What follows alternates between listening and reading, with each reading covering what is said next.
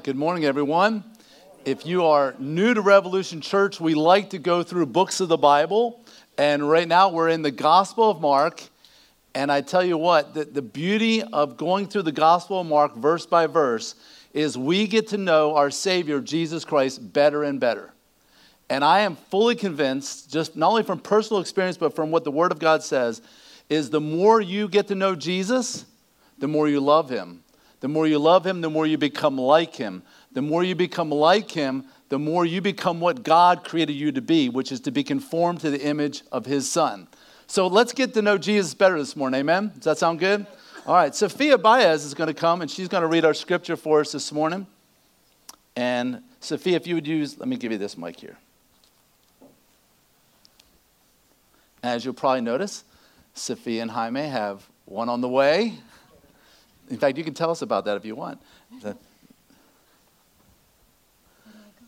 Oh, just stand right here and you can read from right there. Oh, okay. So, when are, when are you due and what are we having? I'm having a boy. Yay. March 27th. Uh-huh. Benjamin. Benjamin. What a great name. Cool. All right, you're up. Go ahead. Sorry, I'm blind. So. That's okay. when they had crossed over, they came to land at Gennesaret and moored to the shore.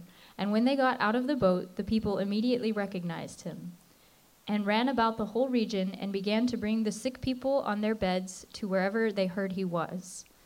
And wherever he came, in villages, cities, or countryside, they laid the sick in the marketplaces and implored him that they might touch even the fringe of his garment. And as many as touched him were made well.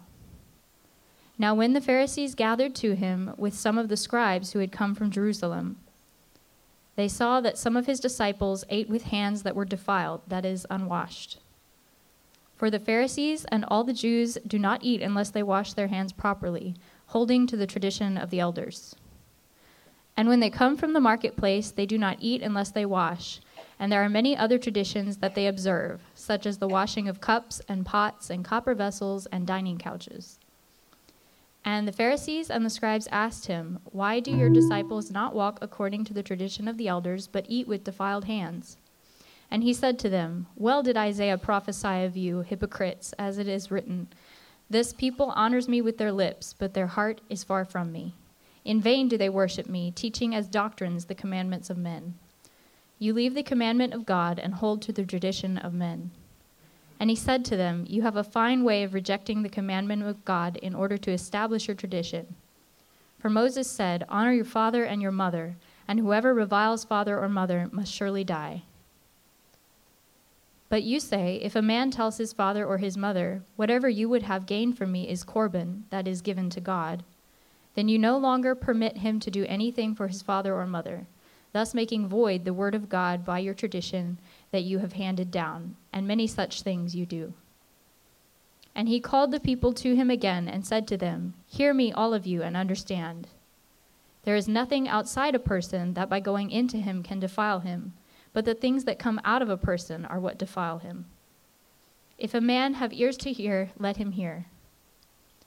And when he had entered the house and left, left the people, his disciples asked him about the parable. And he said to them, Then are you also without understanding? Do you not see that whatever goes into a person from outside cannot defile him? Since it enters not his heart, but his stomach, and is expelled. Thus he declared all foods clean. And he said, What comes out of a person is what defiles him. For from within, out of the heart of man, come evil thoughts, sexual immorality, theft, murder, adultery, coveting, wickedness, deceit, sensuality, envy, slander, pride, foolishness. All these evil things come from within and they defile a person. This is the word of the Lord. Thanks be to God. Amen. Thank you so much. Appreciate it. You just lay it down here. Let's, let's pray. So, Father, this morning, we cannot understand your word without the help of the Holy Spirit. Enlighten our eyes, illuminate our minds. Help us this morning not just to see what this passage is saying, but to see Jesus. Let us behold his glory and be transformed from glory to glory, always being changed and never being the same. We ask all this in Jesus' wonderful name, and all God's people said, Amen. So, when I was maybe three or four years old, I barely remember this, but my parents took me and all of my brothers and sisters, I was the youngest of six, to this restaurant. It was kind of an old restaurant, kind of more of a diner style, East Coast. And afterwards, my brother went, to, we were walking out, and he saw the candy machine in the lobby, and he decides to buy a Snickers. It was probably cost a quarter back then. It was one of those old time vending machines where you put in the corner and you pull, and then it falls down from the back. So he puts his quarter and he pulls down, and we're all walking out, and I hear a, Ugh! he had opened a Snickers and bit into it, and bit halfway, not only through the Snickers, but through a worm that was in the Snickers immediately spewed it out and ran inside, just rinsing his mouth out over and over again. And Jerry did one of the grossest things we've ever seen, and that was eat that Snickers. And on the outside, the wrapper, Snickers looked great. I mean, who, who doesn't like Snickers, right? Snickers satisfies, right? You know what the commercial tells you? And, uh, but on the inside, you didn't want to eat their Snickers. And you know, that's exactly what God thinks about hypocrisy. It looks all good on the outside, but on the inside, it really makes God sick. And, and Jesus says so much in this passage right here. So Jesus is at the peak of his ministry. He is um, he's becoming incredibly popular now, where crowds are just thronging him. And again, how many did he, did he just get done feeding? Yeah, 5,000 men, and we estimate the crowd when you count wives and children and other things. How many maybe? And it, may, it could be as upward to 20,000 people. And this is before, you know, stadiums were common. This is just mass gra- gatherings around Jesus, and he's becoming super popular. And of course, what is that doing to the religious elite? They're becoming super jealous because that's what it's all about to them. It's about power. And he comes to this town of Gennesaret, which was not far from Capernaum, which was Jesus' headquarters. So the word Gennesaret means garden of the prince. Well, here's the prince of peace come and he's like the second Adam who was the garden prince, but Jesus is the one that's going to do it right this time. And it says, and you know, there's Mark's favorite word immediately. They recognize him. So Jesus is a superstar right now. And that, that's not easy to do in this day where pretty much almost all Jewish men looked alike. Because here in our church, you could say, oh, you know, the guy with the beard or the guy without the beard. In that day, everybody had beards, okay? Except for the women, most of them. And, uh, and so Jesus wasn't always easily recognized, but by this point, he is. There's also some reason to believe, maybe, that Jesus was taller than the average man, because if we believe that the tomb in Israel is the one that's actually his, that belonged to um, Joseph Arimathea, they actually, it looks like they had to chip out more around the head to make room for Jesus to fit, because he was taller than the average man. But they, they recognize Jesus, and of course, that's our goal this morning is to recognize Jesus, amen? And so these people literally ran around the whole region. Hey, Jesus is coming. You need to come see him. And they're just telling their friends, they're telling everybody because they're seeing people fed miraculously, they're seeing people raised to life, people healed, the blind given sight, and on and on. This, this was the most amazing thing. And even if most of them, which is true, were coming for the wrong reasons, they're wanting to see the magic show, the sleight of hand, and all these, this great, you know, who wouldn't want to see all those things, right? And get a free fish sandwich while you're at it. They're, they're coming for, many of them are coming for the wrong reasons, but they ran around the whole region and they began to bring sick people on their beds. I wonder where they got that idea. Didn't Jesus just heal a guy who was lowered down from the ceiling on the, on the bed? So they're like, hey, you know, he can heal anybody. Let's carry these people. And they, they start copycatting the miracles, which is fine. And wherever he came in, he went to all, he didn't, he wasn't a discriminator of people. He went to the villages, the cities, the countryside. He went wherever to preach the gospel. And that, guess what else they did? They thought, even if we touch the fringe of his garment, wait, does that also sound familiar? Isn't that what that lady just did? That she recognized his teaching as a rabbi, which is what the fringes were about. So she embraced his teaching, is what, what embracing the fringe means. And let me tell you something God doesn't separate his word from his works. His miracles are directly tied into the word of God. And so we have to, we can't just accept Jesus without accepting the teachings of Jesus. And that's what they did, by touching the fringe of his garments. And so there's a group of people called Pharisees. And that's when everybody in the crowd would go, boo, you know. And so the Pharisees were not the good guys, but they actually had started about 550 years before that as the good guys because Judaism had started to drift, especially during, more so during the silent years between Malachi and Matthew, where God's prophets weren't speaking, they weren't getting direct revelation from the Lord. And Judaism started to drift into liberalism and saying, well, maybe not all the Bible is true. And, you know, that same skepticism we see today, they were experiencing that then. And the Pharisees stood up and said, no, no, no, all 39 books are true. And there was other religious um, teachers that only embraced the five books of Moses and thought all the rest was history. No, the Pharisees were the ones who got it right and said, no, all 39 books are true. This is the canon of Scripture that God has given us, and we will worship the Lord through this. And they were defenders of the faith. And they became very strict and militant about it, and they fought, and they fought, and they fought. But then they became very much known for their fighting and their strictness to where that strictness grew and grew and grew.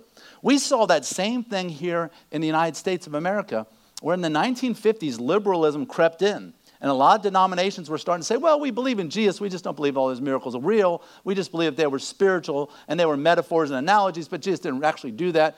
And Jesus didn't literally rose, rise from the dead, he rose again in our hearts. And there was what was rose the fundamentalists. And the fundamentalists stood up and said, no, no, the Bible is true. Not just the 39, but now the 27. And the Word of God is complete, and we believe it is inspired from Genesis to Revelation. And we believe Jesus literally was born of a virgin, that he literally performed miracles, he literally rose from the dead. And they fought to defend these things, and they became known as the fighting fundamentalists. Of course, now the media makes it if you're a fundamentalist, it's a bad thing. And in many ways, it was because the fundamentalists were so strict about things that they became very strict about how you lived. Like women don't wear pants or wear makeup or whatever, and you don't go to the movie theaters, you don't do a lot of things. And they became very strict. They became very much like Pharisees. And so they started off as a good thing, but then they drifted. And so now you're seeing Christianity kind of like fragmented in different directions based on some of these things. There was also a group of people called the scribes. Okay, they didn't have photocopiers or printing presses. They, if they were going to preserve and spread the word of God, they had to do handwritten copies and manuscripts. Manuscript meaning manually write script or scribe, write these things down. And so that was their job. In fact, old parchments would decay, and then you might have like where they might have a worn hole in them. Well, then you're missing part of the Word of God. So they'd be like, no, we got to copy this before this happens. And when copies get old and fragmented and drying and start crippling, we burn them because we don't want anything around there that's confusing. So that's where we have copies of copies of copies. And people get all say, well, see, the Bible's been translated retranslated so many times. It doesn't even mean the same thing back then. Absolutely not true. If you just, just do a little bit of research on the Dead Sea Scrolls, you will see that, that were discovered back in the 1950s that, that the manuscripts that were co- we have today that were preserved still match our Bible. So you have the Word of God in your hands. The scribes were experts in the Word of God, so they kind of hung out with the Pharisees. The Pharisees were the teachers, the scribes were the preservers of the law. And so here's a archaeological Polaroid found in Jerusalem of the Pharisees. Just kidding. What, what, what show is this from, y'all? The Chosen. So who, who's the older guy? Nicodemus. And uh, here's a good test. Who's the other guy? Well, good for you, man. You guys are watching The Chosen. If you're not watching The Chosen, you really need to watch it. It's very biblical, very entertaining, and just absolutely amazing. But when, in fact, Shmuel makes a statement that, that was very true of what the Pharisees believed then that the law is God. They worshiped the, the Bible so much that they deified the Bible. And Jesus came on the scene and says, You read the scriptures thinking in them you have eternal life. They talk about me. You know, I, like I said, I came out of a fundamentalist group, and I technically I'm still a fundamentalist because I believe in the fundamentals of the faith, but I don't behave like much of a fundamentalist crowd. But I went to a church that was so committed to the Word of God that people would make fun of and say, We believe in God the Father, God the Son, and God the Bible. And that's kind of where the Pharisees were, that they worshiped the Bible more than the God of the Bible. Okay? The Bible is everything God wants us to have in writing. But there's a whole lot more to God than there's in the Bible. And that's not blasphemy. Because what, what did Luke write?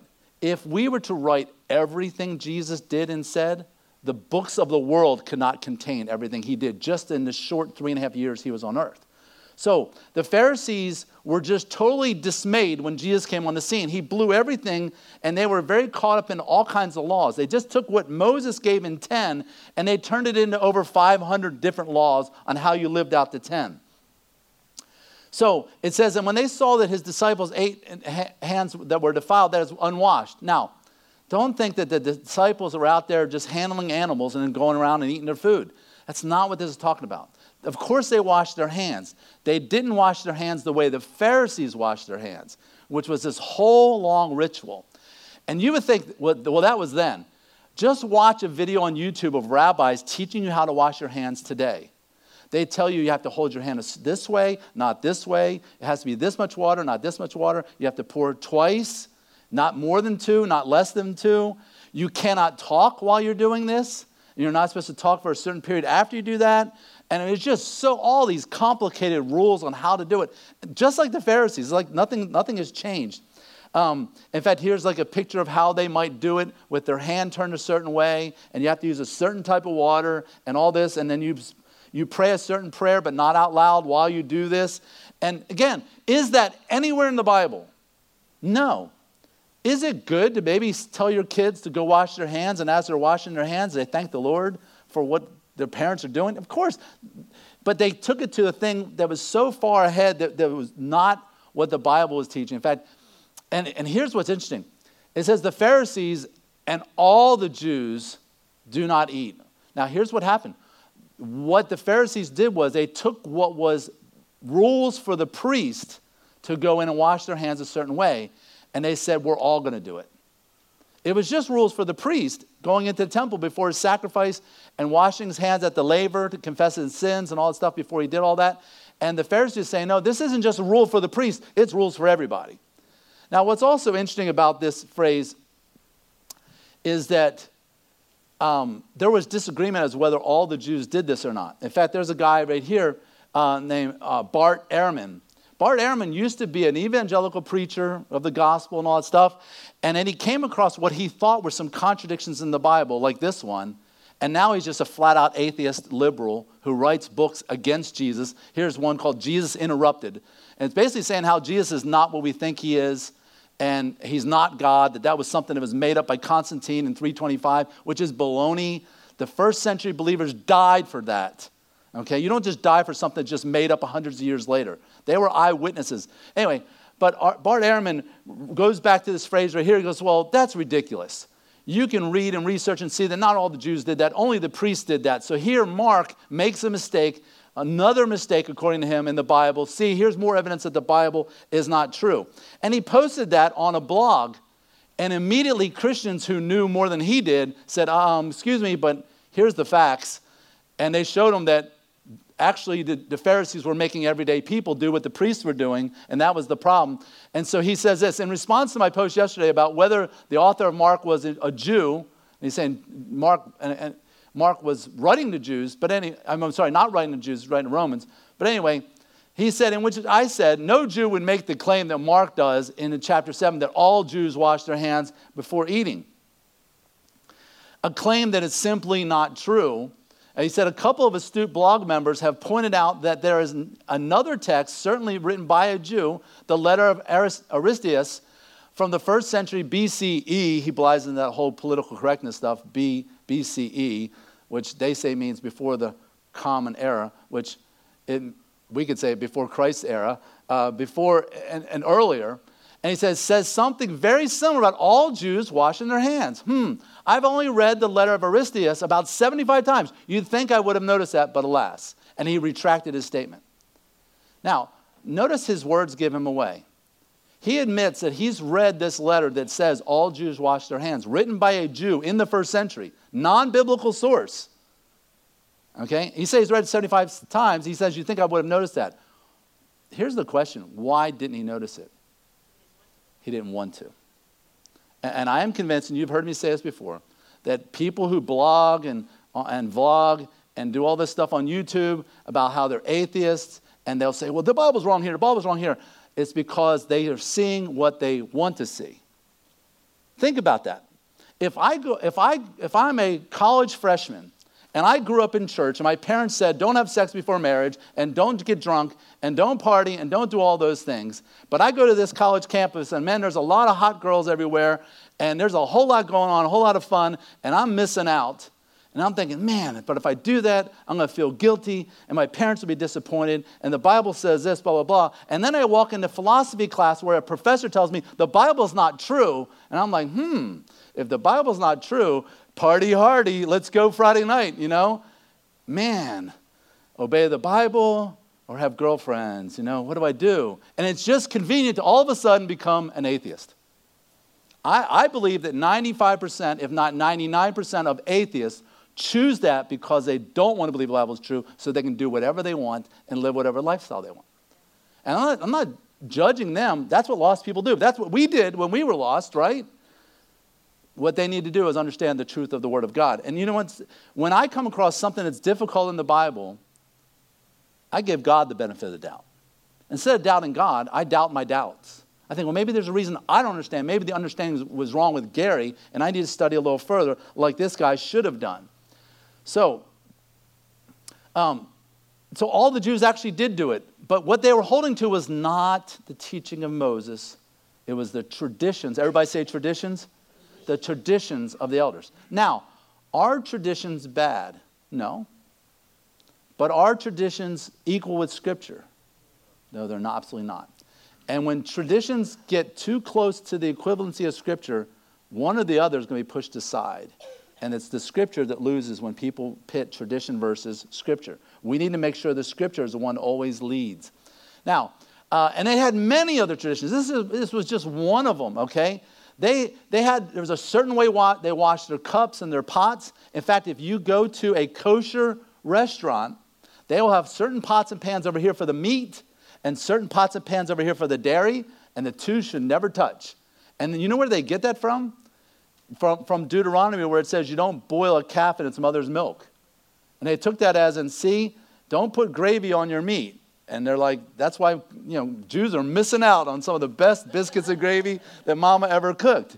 You know, and so they keep those totally separate and they have copper vessels and they even even the couches that they lean on when they're reclining at the dinner table, they have to wash those before they eat. And you could see where the Pharisees create a whole lot of work Everybody wash their hands, wash them a certain way, wash their pots and pans a certain way, wash everything. Every meal, all this stuff, it just became crazy. But think about what you might be thinking if you're a believer in God as you're doing this. See, God, look, I'm washing my hands the right way. See, God, I'm praying the right thing. Oh, but I'm not saying it out loud. See, God, I'm scrubbing this dish. I'm doing this for you. And you get very works oriented. Look, God, look at all the stuff I'm doing for you. And that's what religion is. Religion is look, God, can we impress you with all that we're doing? Now you owe us. And, and Christianity is you can't do anything. Jesus Christ has done it all. Jesus said on the cross, It is finished. Everything that could be done to save your soul was done on his cross. Everything we do for him now is out of thanksgiving, not because somehow we'll earn his favor, but we realize we never could, but we just do it because we love him and we're thankful for him. And so the Pharisees come and they're like, Why do your disciples not walk according to the traditions of the elders? They had elevated their traditions. The elders were elite class amongst the Pharisees who established these traditions and took the law of Moses and said, Now here's how you live it out practically. And every single one of those things became equal to the law of Moses, even though it was only their interpretation of it. Okay? Why do you guys not do that? And why do you eat with defiled hands? Again, it wasn't that the disciples weren't washing their hands in a normal way, it's just they weren't doing it that way. In fact, um, one rabbi in the first century, when he was in prison, he was given a certain amount of water and a certain amount of bread. And because he was only given this much water, he used it to wash his hands instead of drink, and He almost died of dehydration because he was so bent on washing his hands that way. That's where religion will kill you, literally. And so, um, in fact, many rabbis taught that if you didn't wash your hands properly, there was a certain demon that dwelt in the dirt that when you touched the bread, you would actually, when you eat the bread, the demon would get on the bread, get inside of you, and that's how people got demon possessed. And again, see what happens when you don't interpret the Bible properly, and more importantly, when you don't apply the Bible properly. God didn't mean for it to do it. He just meant common sense. Hey, go wash your hands before you eat. That's it. Okay? But they took it to a whole nother level. And he said to them, Well, did Isaiah prophesy of you hypocrites? Now think about that. Here's the religious class the Pharisees were the most popular. They were way more popular than the Pharisees because they offered a future and hope because they believed in a resurrection. They, everybody followed the Pharisees in general. There was other minor groups, but they were it. And people looked up to these guys. They thought a whole lot of them. And Jesus says, You're a bunch of hypocrites. In fact, Isaiah, who you guys read and memorize, he, when he wrote that prophecy, he was talking about you, you bunch of hypocrites. He said, This people honors me with their lips, but their heart is far from me. Wow, what a powerful thing. We, we just sang what a beautiful name it is. And we sang, You have no rival, you have no equal. Now and forever, God, you reign. Did we mean it? Are our passions during the week where, man, we're like, oh, man, stay pure with my thoughts or give into this. You know, be disrespectful to my kids or my family or do this. And we're just sitting there. And you know what? The reality is, many times Jesus does have a rival because we've invited these other things into our life that, that we think will bring us satisfaction, that we think will fill that emptiness inside. And you know what? We need to make sure that we, we mean what we sing. I'm not saying don't sing this song. I'm saying just be really careful that when we go out in the week, Jesus is reigning in our life. Jesus is the one saying, jump, and we say, how high. But you know what we do most of the time during the week? We go, we plan our day, we open our organizer, or we do it on Outlook, and we plan out our day, and not even stop for a moment to pray and ask, Is this your will, God? Is this what you want me to do? Yeah, even Monday morning in the office, Jesus should reign in all these things. You see, when that doesn't happen, it's what's called hypocrisy. The Greek word for hypocrisy is hypokrisis. Hupo meaning under, krisis the mask, to be under the mask. You walk in the church, how you doing? Oh, I'm fine. Yeah, I'm great. Look at me. I'm amazing and everything's great. And on the inside, we're like, yeah, this has been the worst week of my life. No, I'm not saying we do that commonly. I'm saying that's what we want to avoid doing. We don't want to be the person who put on a mask and act like everything is okay. Yeah, there is a time to leave it on the parking lot, okay? I mean, if I came in here after every time Tammy had an argument, you know, I'd be up here and I'd be saying, I'm not preaching today, I'm mad, you know. Not that we argue that much, but uh, it happens, right? But there is a time to say, you know what, let's talk about this later. You leave it on the parking lot. That's not being hypocritical, okay? But we don't want to play the part like we're all Christian on Sunday, but then we're all worldly out there in the world. And we're using language that would be embarrassing if everybody heard it. And it says, In vain do they worship me. And here's the problem. Here's the gist of it. They teach as doctrine, which means what Moses actually taught, what the Bible actually teaches, what God actually commands. They fill it in for the commandments of men. So let me give you an example. Does the Bible say that we are to shun from evil and not to lust and not to things, like that? If I said to you that it is, it is a sin to see a PG movie, and I just make up that up. Now, is that right? No. There's some PGs I think you could see. There's some you couldn't. There's some G's that stink that you don't want to brainwash your kids with. I'm not going to tell you. In fact, like I said, a generation ago, there was pastors who preached. If you went into the movie theater, that was the house of Satan. You don't. Go, anybody remember those days? You you didn't go to theaters at all. Christians just didn't go, and that was a tradition of men, but they taught it as if it was a commandment of God. And so I, as the pastor, try not to play the Holy Spirit. You need to apply biblical principles on, in your life and in your home and in your marriage and in the way you raise your kids on your own. I mean, there's some things that are so extreme we can probably all agree it's wrong, and there's some things that we all agree are right, but in between, that's where the Bible says you need to use discernment for those things and apply it to your life. Um, he says you leave, and the word leave here means neglect, okay, the commandment of God, and you hold or embrace the tradition of men. I, I think what Mark is creating here is a picture of like a man with his wife. Like you leave your wife and you go and you embrace someone else. And watch how it progresses here. He says, He said to them, You, you have a fine over rejecting the commandment of God. So now your wife is trying to be affectionate towards you. You're like, No, no, no, no, no. And then you establish your tradition and you're like, hold tighter and you start having an affair with your tradition. And then it says, And then you, you no longer permit him to do anything for his father or mother. This is talking about honor your father and mother and their tradition called korban, which we'll get into in a minute. He said, then what you do is you make void, which means you just totally disrespect or divorce your wife in a situation, which being the word of God. So it starts off as in you're neglecting your wife, you're embracing someone else, to where it's totally gone to where you just totally cancel this and embrace something else. So see the, the, the progression here. They take the word of God, they neglect it, reject it, and disrespect it. And that's what happens with, with Christians. You just watch someone who's involved in church and they're involved in churchianity, but they're not really a follower of Jesus. And they neglect the Bible. They don't read it as much as they should. Every now and then they read it out of guilt, but they neglect it. But eventually, especially if they go off to college and hear a professor say this, eventually they'll reject the Bible and then they'll get to where they just totally disrespect the Bible.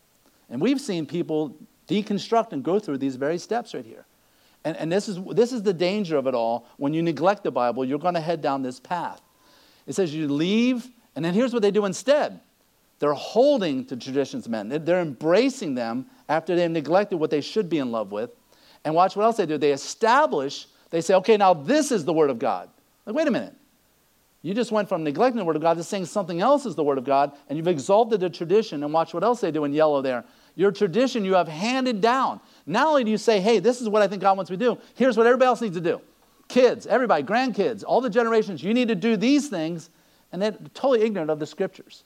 Don't even know that this is what the Bible says everywhere else. So see the progression neglect, reject, and disrespect. And now what I do with their traditions, they hold them, they love them, they say, This is my new wife, and now it's a substitute for what God had taught. You say, Well, Gary, why go on all this detail? Because if we're not careful, all of us in this room can do this.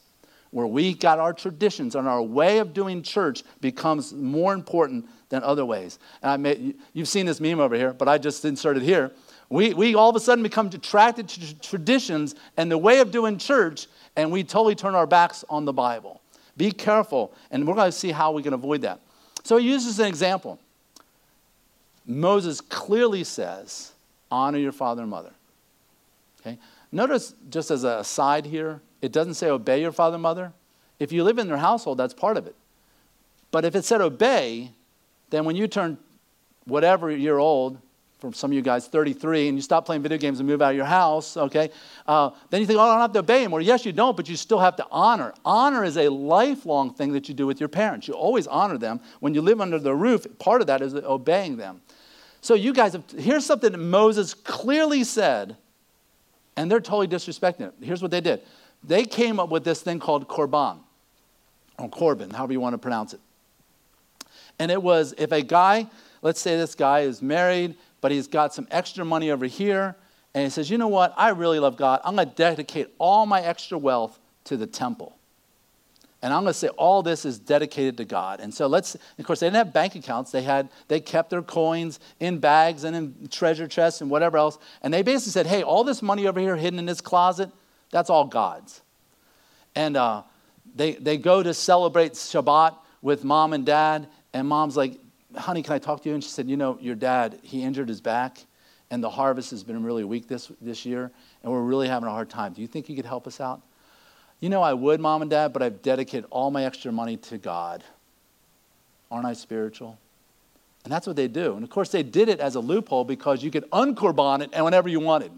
And und- oh, I'm going to undedicate this, spend some of it, and now it's rededicated. And it basically was a way to just be stinking selfish. And that's what they're doing. And they totally blew away what Moses said, but they go, oh, but the tradition of the elders says we can do this. And what book of the Bible did they find that in? Second Opinions, chapter 4. Where did they get that? You know, that it's not in there, and yet that's what people will do with their own way of doing Christianity. You see, traditions can be a good thing as a preference. Everybody say preference. You may prefer a certain way of doing worship, but that's your preference until, but it's going to be, and it'd be a good thing until it becomes an ultimate thing as a conviction.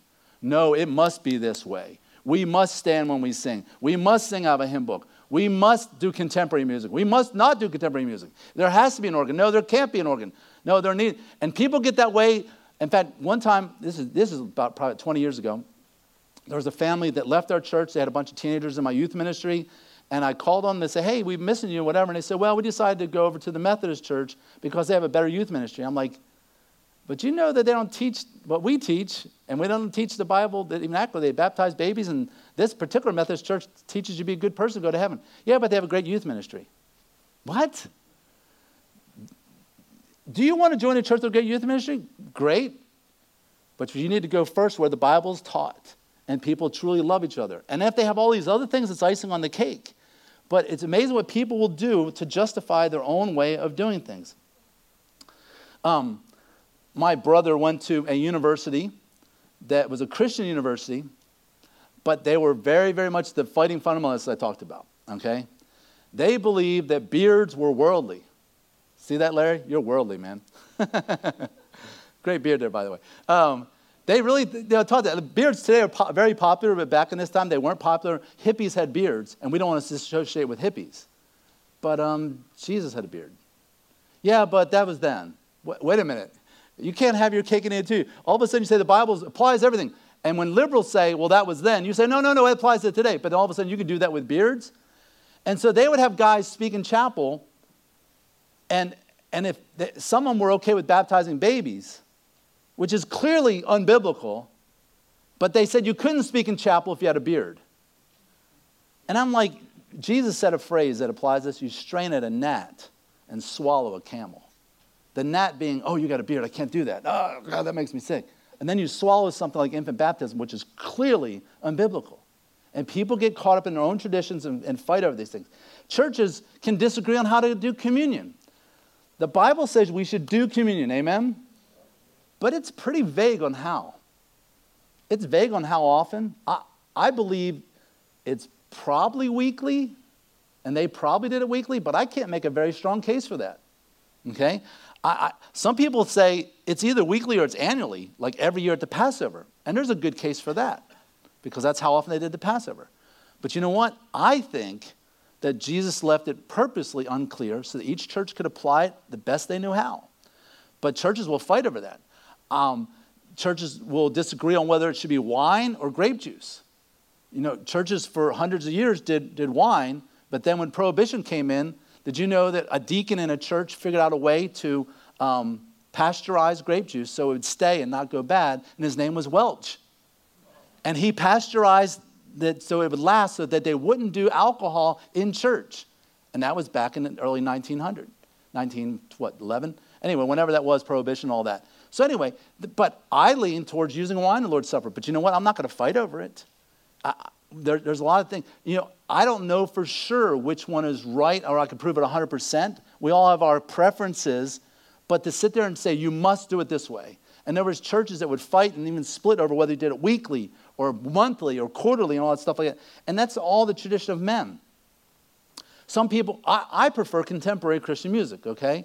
Um, and, but you know what? If, if a church, if I move into a small town and they've got a church that preaches the word of God in a rock solid way, but they sing hymns and they got an old fashioned choir and there's no drums, I'm going to go to that church because the word of God should be number one, not my musical preference. And this is going to be really difficult for me to say, okay? So bear with me here. Pray for me, okay? I would go to a church that teaches the word of God faithfully and verse by verse, even if the music sounded like country music.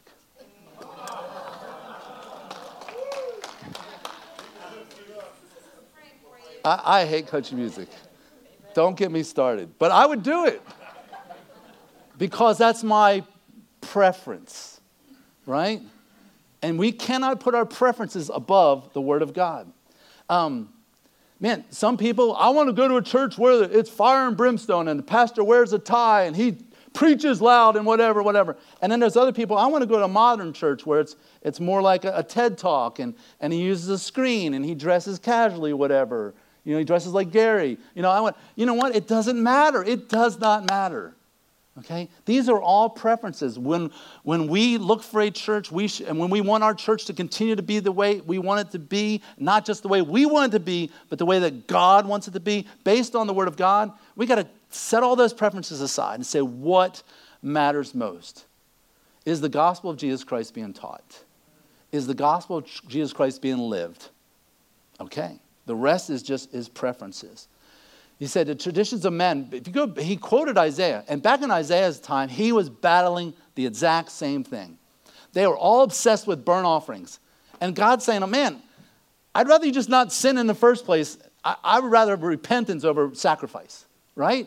And then they were all about incense, because incense represented their prayers. He's like, I'd actually you actually pray then light the candles. Okay? And they're all about the new moons and the Sabbaths and what happens when and all, all keeping the calendar and all that stuff like that. And, and uh, Isaiah's like, you know what? I would just rather you love God than do all this stuff. And Jesus had the same thing in his day. What were the big traditions then? It was extreme Sabbath keeping. Man, it was just like the Pharisees had it down to you could carry a bag, but it couldn't weigh more than so many ounces or pounds or whatever they measured in, because then it would be work. And you can walk, but you can't walk more than a mile and a half, or then all of a sudden it becomes work. And you can't cook or clean or whatever, you know. So, so you could pick up something you dropped on the floor, but if you pick up more than three items, now you're cleaning house and you're working on the Sabbath. And man, they had, they had all kinds of things. And, and God's like, would you just quit that? I gave you a Sabbath, you can rest. Would you just chill? Chill. That's the rule. Chill. Okay? Chill, worship me, and have a good time with your family. Forget all these rules. And um, they, all about the washing of hands, you know? The Lord was like, just wash your hands before you eat. It's a good idea. Okay? And they're like, oh, but you have to wash it this way. You have to wash it with this water. You have to say this. And then, of course, the whole idea of korban. Again, that was a big tradition. Parents were being neglected as the Pharisees were saying, oh, but I'm religious. I've dedicated all my money to God. Sorry, mom and dad. Sorry, you have to find, beg for food or something. But we've got traditions in our day, and I could talk about a lot of them. I'm only going to pick on a few just for application. One of the big traditions in our day is infant baptism. Do you see anywhere in the Bible a baby ever baptized? No. And I, listen, I, I listen to some Presbyterian preachers, okay? I, li- I like listen to, to Tim Keller, as you probably know, R.C. Sproul, and all that. And I've heard them, who are supposed to be the leading Presbyterians, make the best biblical case for infant baptism. And I'm like, and that's all you got? that's what you did? You know, that's the best you could do? Because it, it's just not in there. In fact, you see the opposite. People have to come to an understanding that they are a sinner in need of a Savior, and they literally believe in the death, burial, resurrection of Jesus Christ as their only hope. Can a, can a, a six week old do that? Can a one year old do that? No, I don't think you can two year old. We can, we can talk about what age. Bible doesn't say an age, okay? I think it's a matter of intellect and understanding and God working on the heart. But that's a big deal. Infant baptism. And so why do they do it? Why do they still hold on to all that? Okay, I, now don't hear what I'm not saying. Am I saying Methodists, Presbyterians, Anglicans, Episcopals are not Christians? I'm not saying that. I'm saying they have this one big doctrinal problem because they're doing what? They're holding on to traditions of men because they broke away from the Catholic Church and they wanted to hold on to that one part of Catholicism and not let it go. And that's a whole other discussion. But people get all into style of music. We talked about that just then. You know what? Churches have died all over America because they won't let go of their style of music.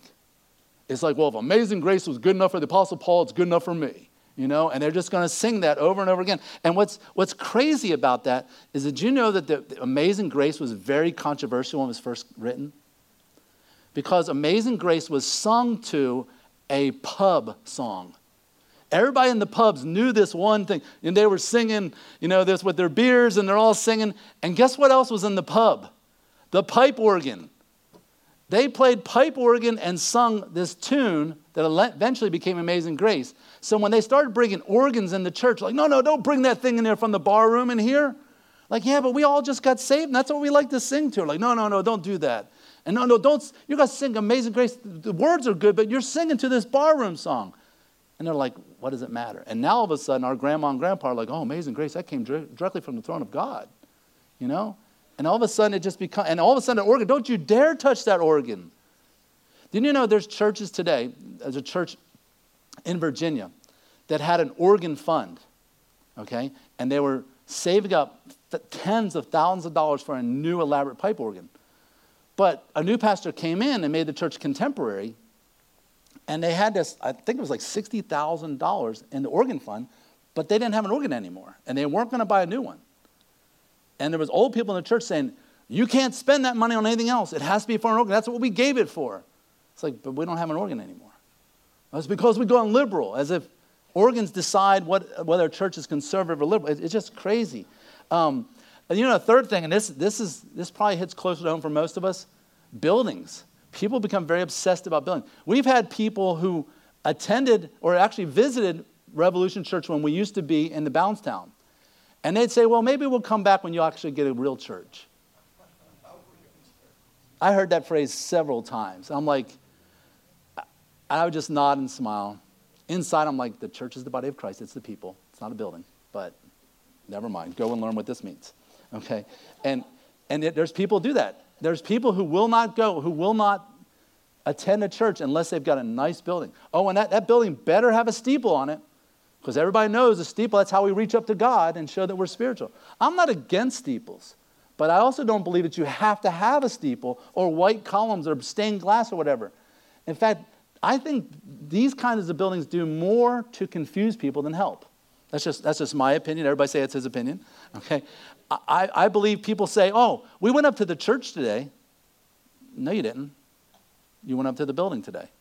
And you'll hear me say the church building, the church building. And that's been really difficult for me in this transition.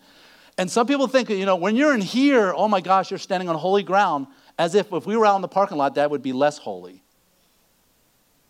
For centuries, Christians met in homes, in the catacombs, on hillsides, wherever they could gather and maybe not get killed. In China, they're meeting in underground basements with one light bulb and a packed room are you telling me they're less spiritual than we are because they don't have stained glass or steeple or pews or hymnals or little holes to hold your communion cup? Man, I, am thrilled that we have a building. But I do not want to become building centric, okay? I am. Um, I, the, there's dangers of becoming building centric, where your Christianity revolves around this building. Again, I'm thankful we have a great place to meet. God totally orchestrated this. Brother Stan has been amazing. In fact, give him a hand. He's been super good but what I'm, what I'm scared of for, for those of us who are new to this building is that we all of a sudden make this our focal point. I was at a church on the North Freeway for 10 years, from 86 to 96, sitting there on 10 acres, three massive buildings, and they were beautiful. And people, most of the people, and I would venture to say probably 80 to 90% of the people, the way that they served God was to go up to the building and do something. Go up to the building and fold bulletins. Go up to the building and vacuum. Go up to the building and clean glass. Go up to the building and build something. And all they did was focus on the building as if that's where God was. When Jesus clearly said, Go out into all the world and preach the gospel and make disciples. And nobody was going out making disciples, but everybody would show up for the Easter pageant. Everybody would show up to make decorations and costumes for the Christmas pageant. And we became so obsessed with that building that we wouldn't even share the gospel with somebody right next door. But man, we'd go up there to serve and serve the Lord for eight hours at the church. We go up to the church. And what did they mean by the church? They meant the building. I hope as the Lord grows this church here, our, this one new church that God has formed, that we love this building, we take care of this building, but we don't worship this building. And if God burns this building down, we will still meet and still love Jesus and not feel any less Christ like and if it becomes against the law to meet this building, if, if someday we show up and there's a padlock on this door, and the police say you're violating COVID regulations, or you're, you're spreading hate speech because you're preaching against homosexuality, or you're doing all kinds of stuff, and they lock the door, whatever, have it.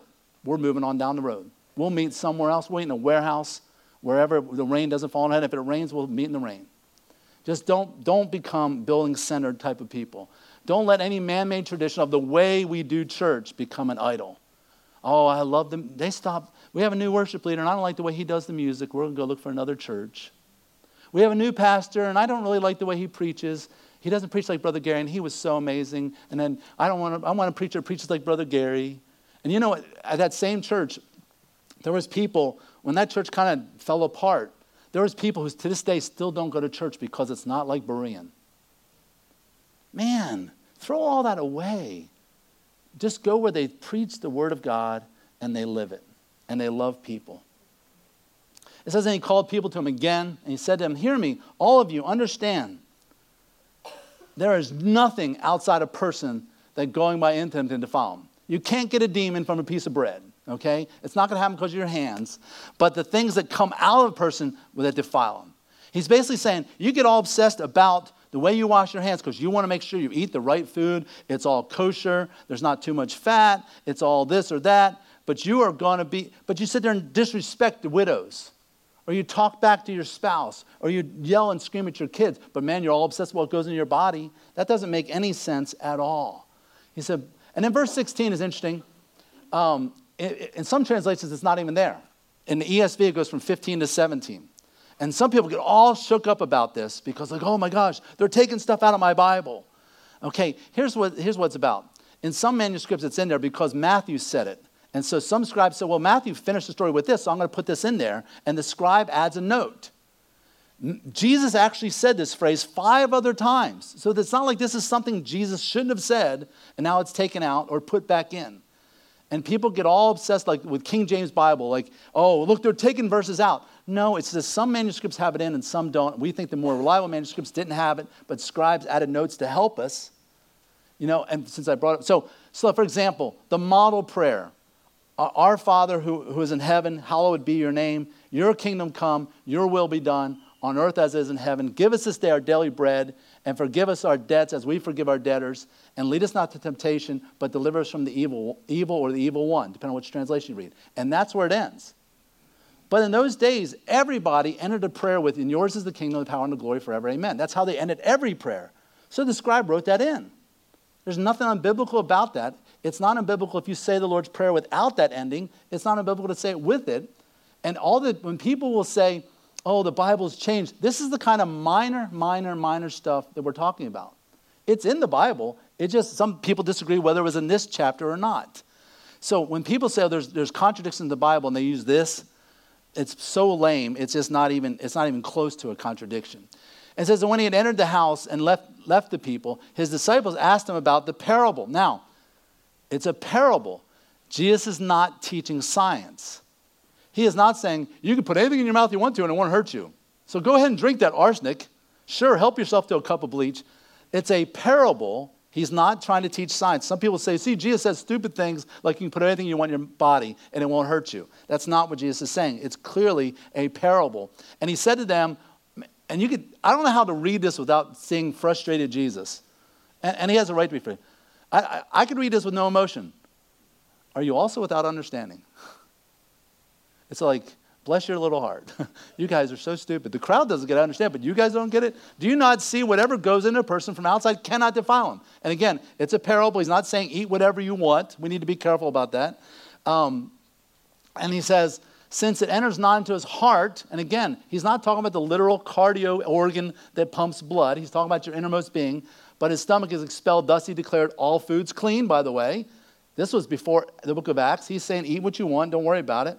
So think about the way we treat our bodies. You've got a choice between healthy food on the left and not so healthy food on the right. And you can see how one would do damage to your body and one would help your body. And like Amanda always says, that food is medicine. You know, you're either getting good medicine in your body or bad medicine. But the spiritual equivalent is what? Fellowship, the Word of God, prayer, being around godly people. That's putting good things into your heart that make you healthier. But here's where the, the application goes wrong. What should we put in that other corner to be the equivalent of junk food? Oh, we'd say, oh, bad movies and, and rap music with bad lyrics and, well, all country music's godly, so not that one. Um, and then, uh, man, don't watch this and don't listen to cuss words. And that's not what Jesus said. Jesus talked about the problem is in your own heart. That's where the problem comes from. You see, Yes. Should we keep ourselves and our kids away from all kinds of ungodly things? Yes. But ultimately, you're not going to be able to insulate them totally. You should insulate them. Some people say, I heard someone say, and this was talking about a second grader seeing pornography, and the dad said, Well, they're going to see it eventually anyway. if I had been there when this conversation happened, I would have decked him in, in a Christian way, but I would have punched him in the face we need to shelter ourselves and we need to shelter our kids from a lot of things, but you can't shelter them from everything. And their biggest problem is not everything out in the world, but what's in their heart. And, and, and you may have the sweetest little kid in the world, okay? Okay? Um, Evangeline, she's sweet as can be, but she's a sinner. And she can get selfish. She doesn't care it's 2.30 in the morning you've had a rough day. She is going to wake you up and say, feed me, feed me, and I will scream at the highest pitch possible until you do and have no consideration for her parents whatsoever. Amen. Amen. Your child's biggest problem, my biggest problem, is right here and right here. And Jesus says this is where the problem starts. You can't blame it on everybody else. Or and the Pharisees are all obsessed with externals. Oh, don't hang around those people. Those people are filthy. In fact, if you come in contact with a Gentile, you have to go wash seven times and do all this stuff. The problem isn't out there. The problem is in here. And that's what the Pharisees were misleading people about. Jesus says in verse 21, says, so from within, out of the heart of man, come evil thoughts, sexual immorality, theft, murder, adultery. Now, I want you to notice here, let me keep reading, and I want you to see if you notice something coveting, wickedness, deceit, sensuality, envy, slander, pride, foolishness. Sometimes when you see lists in the Bible, there's like a progression. It starts small and gets big. Or sometimes it starts big and gets small. Or sometimes it does categories. And you know what Jesus does here? He just kind of shotguns it. And he puts on the same list envy. Wow, she's got a nicer house than I do. And murder on the same list. Wickedness, man, you're out there, you're just the biggest pervert in the world, and slander or gossip, or even foolishness, or even pride.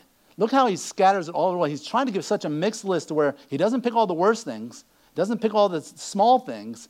He picks all the things and say they're all a part of your heart problem. He said all these evils come from within.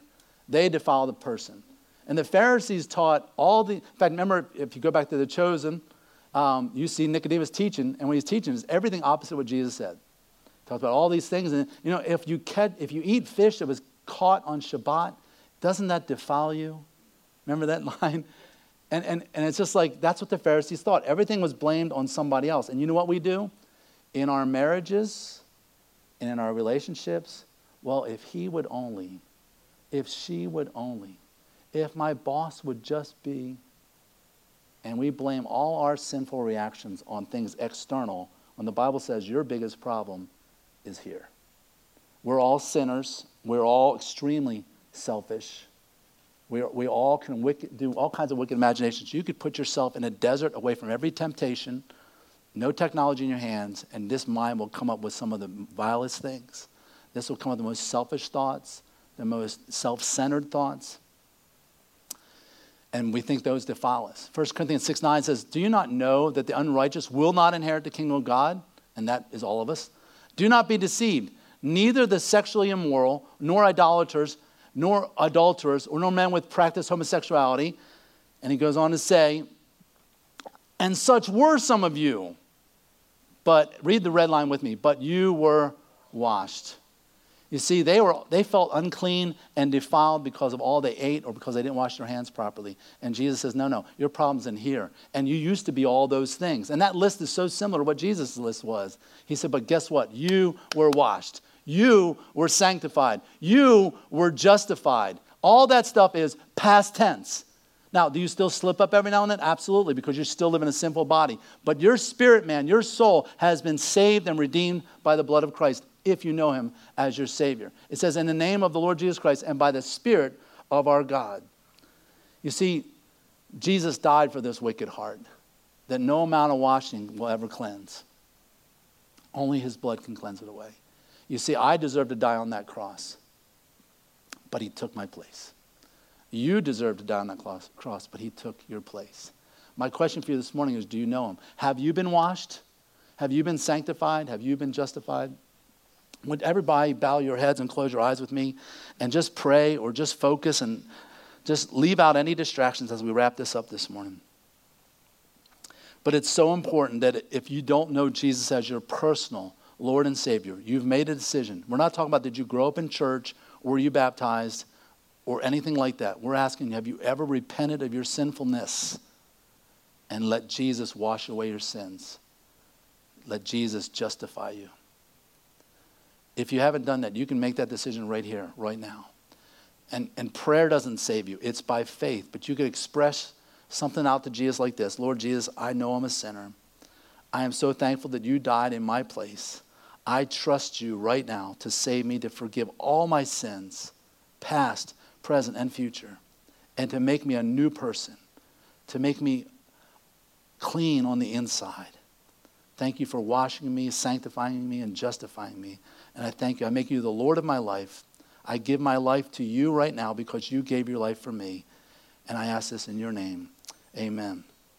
Amen.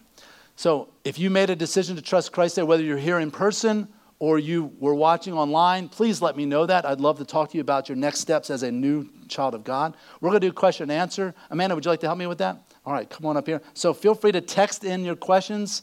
Um, some, I see some have already come in.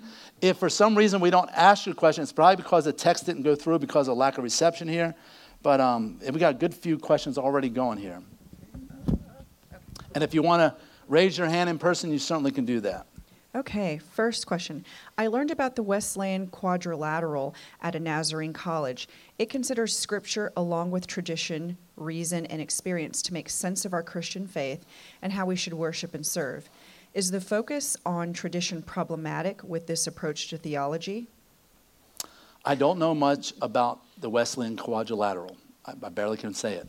Um, I was listening to a, a, um, a podcast actually this morning when I was walking my dogs about if you're, I grew up Catholic, and the Catholic Church believes that since Jesus didn't make it clear which traditions were good and which ones were bad, it's up to the church to decide which ones are good and bad. And so, therefore, when the church decides that a tradition like Lent or the, the, the church calendar, it is, it, in their minds, it becomes equal with Scripture. And I think that's dangerous. So, I think that um, if the Scripture doesn't say it, we can't put it on the same par as Scripture.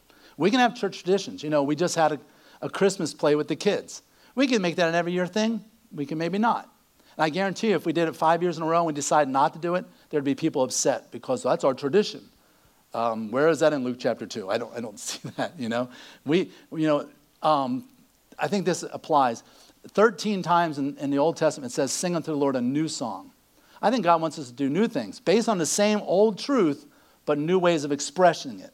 You know, whether that be with a Christmas program one year and no Christmas program the next year, candlelight service one year, not candlelight service. You know, there's some traditions that are good, but every tradition has its expiration date, and you just need to replace it with something new. But I'm sorry I don't know more about the quadrilateral. Next question. Reading through Genesis this last month, the biggest question in my mind has been what does it mean to be made in the image of God? How deep does this go? For instance, some believe that this is the basis for God's commandment not to make a graven image because we are already his image. That, that's exactly it right there. In fact, really, th- this question is far deeper than I can answer, but a really good podcast or video to, to, read is by the Bible Project when they talk about the image of God. And it talks about, um, w- so the disciples talked about taxes, and Jesus says, well, Give me a coin. He says, Whose image do you see on it? It's the image of Caesar okay? And he says that, you know, get, render to Caesar things that are Caesar's, but you render to God, you're the image of God, give yourself to God. Give these coins, the image of, of Caesar, who thought of himself as God, to Caesar. But you're the representation of God. You're the template of God. Okay? We're not God. We're not Mormons. We don't believe we're ascending to Godhead or Godhood. Okay? Mormons believe that. Mormons have a saying um, that as God is, man once was, and as man is, God, man can become like God. I, I, think I butchered that somewhere. But anyway, they believe every, the reason there's billions of planets is because every, someday, if you do God's will right, you're going to have your own planet, have your own Adam and Eve, and you're going to be God and do the whole thing over again. Crazy. Anyway, but um, image of God also, it means that we're the imprint of God. So therefore, we don't need to make a, a graven image of God because we're it. When, that's why when you murder someone, it's the death penalty because you've attacked the very image of God. That's different than killing a dog. Killing a dog is not a good thing unless you're putting out its misery.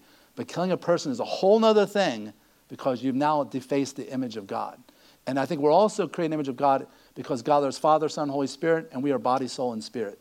I think there's parallels there, but that's just a fraction of it. Next. My question is Is it important when a new believer is being baptized that they say, in the name of the Father, Son, and Holy Spirit, and not mention Jesus, in Jesus' name? Which way is correct? Great question, been debated for centuries. Um, in Matthew 28, it says, in the name of the Father, Son, and Holy Spirit. Later in the book of Acts, says, in Jesus' name. And the way that I interpret this, and then again, it's my interpretation, is that in Jesus' name was a summary of what Jesus said in the name of the Father, Son, and Holy Spirit. There are some denominations, mostly Pentecostal, in fact, specifically United Pentecostal, uh, who doesn't believe in the Trinity, who baptize only in the name of Jesus, and therefore all other baptisms are wrong. If, you, if someone was baptized in the name of Jesus, I wouldn't have a fit about it. I prefer to mention all three members of the Trinity, uh, just because that's what Jesus says in, in, a couple of places, specifically Matthew 28 19. I think later when the apostles did in the name of Jesus, it was just a summary statement of what he said in the Great Commission. But I'm open to discussion on that one. How does Tim Keller or others justify infant baptism, and how do you refute their teaching? Thanks. Great. Um, so here's how they justify it. In the Old Testament, babies were circumcised, but again, only males. So eh, it doesn't apply to the females. What you, you're kind of lost there right at the beginning. But it was a mark that didn't save you, but did say you're set apart for God. So they would say that, new, that the New Testament equivalent of circumcision is baptism. If you baptize a baby, it doesn't save them, it just sets them apart for God, saying we're going to raise you in a Christian home. Okay, but then the problem is not what it does, but what it doesn't do. So, what do you do when you're 11 years old and you accept Christ as your Savior? You can't get baptized because you've already been baptized. But wait a minute, baptism, it, here's the problem. Okay, the, the King James translators were all, all Anglicans. The Anglican church practiced infant baptism. So they were trying their best, at least to some degree, to translate accurately as possible. But then they came to certain words that went against the Anglican church and are like, ooh, we're going to get in trouble if we do this. King James is not only going to fire us, he'll probably kill us. So we come to the word ecclesia, which means a gathering or an assembly. But all the Anglicans meet in cathedrals and chapels and churches. They, they thought the building was a church. So let's not, let's not translate it gathering or assembly. Let's use the German word Kirk for cathedral, and they translate that way and said, let you decide. They, they did the same thing when they came to the word baptism. It clearly means immerse, it means dunk.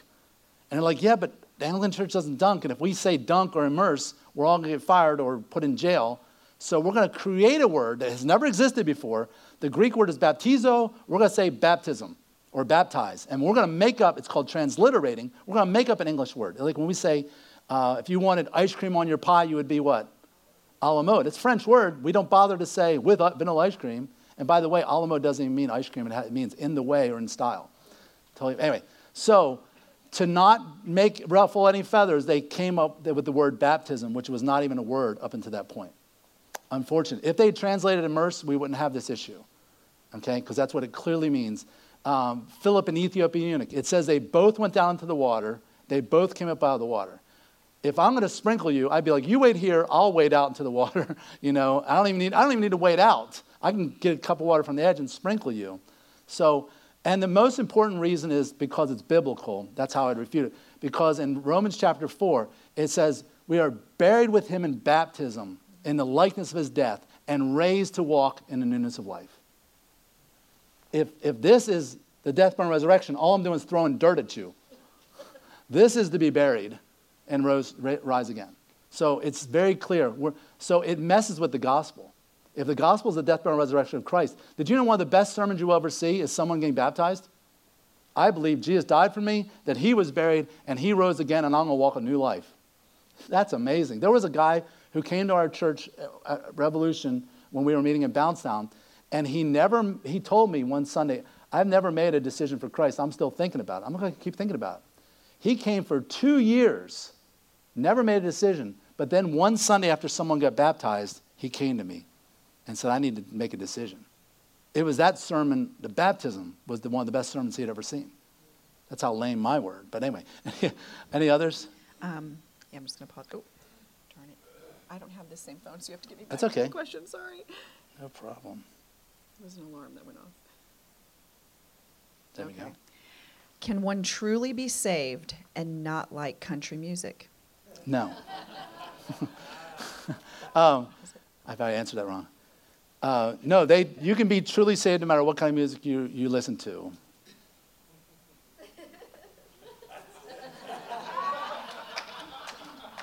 That was the last question. Oh, someone in the audience has a question. Yes. It means to immerse. It means to dunk or to immerse, okay? Um, that's why it talks about that um, even in Israel, it says they were baptized unto Moses. Because why? They all went into the Red Sea. Okay? They didn't get sprinkled with the Red Sea. they went into the Red Sea. Now, of course, it parted for them, but they were, they were all so it, it means to be fully covered. So, um, yeah. I could tell some funny stories about baptism, but I won't this morning because I've already kept you long enough.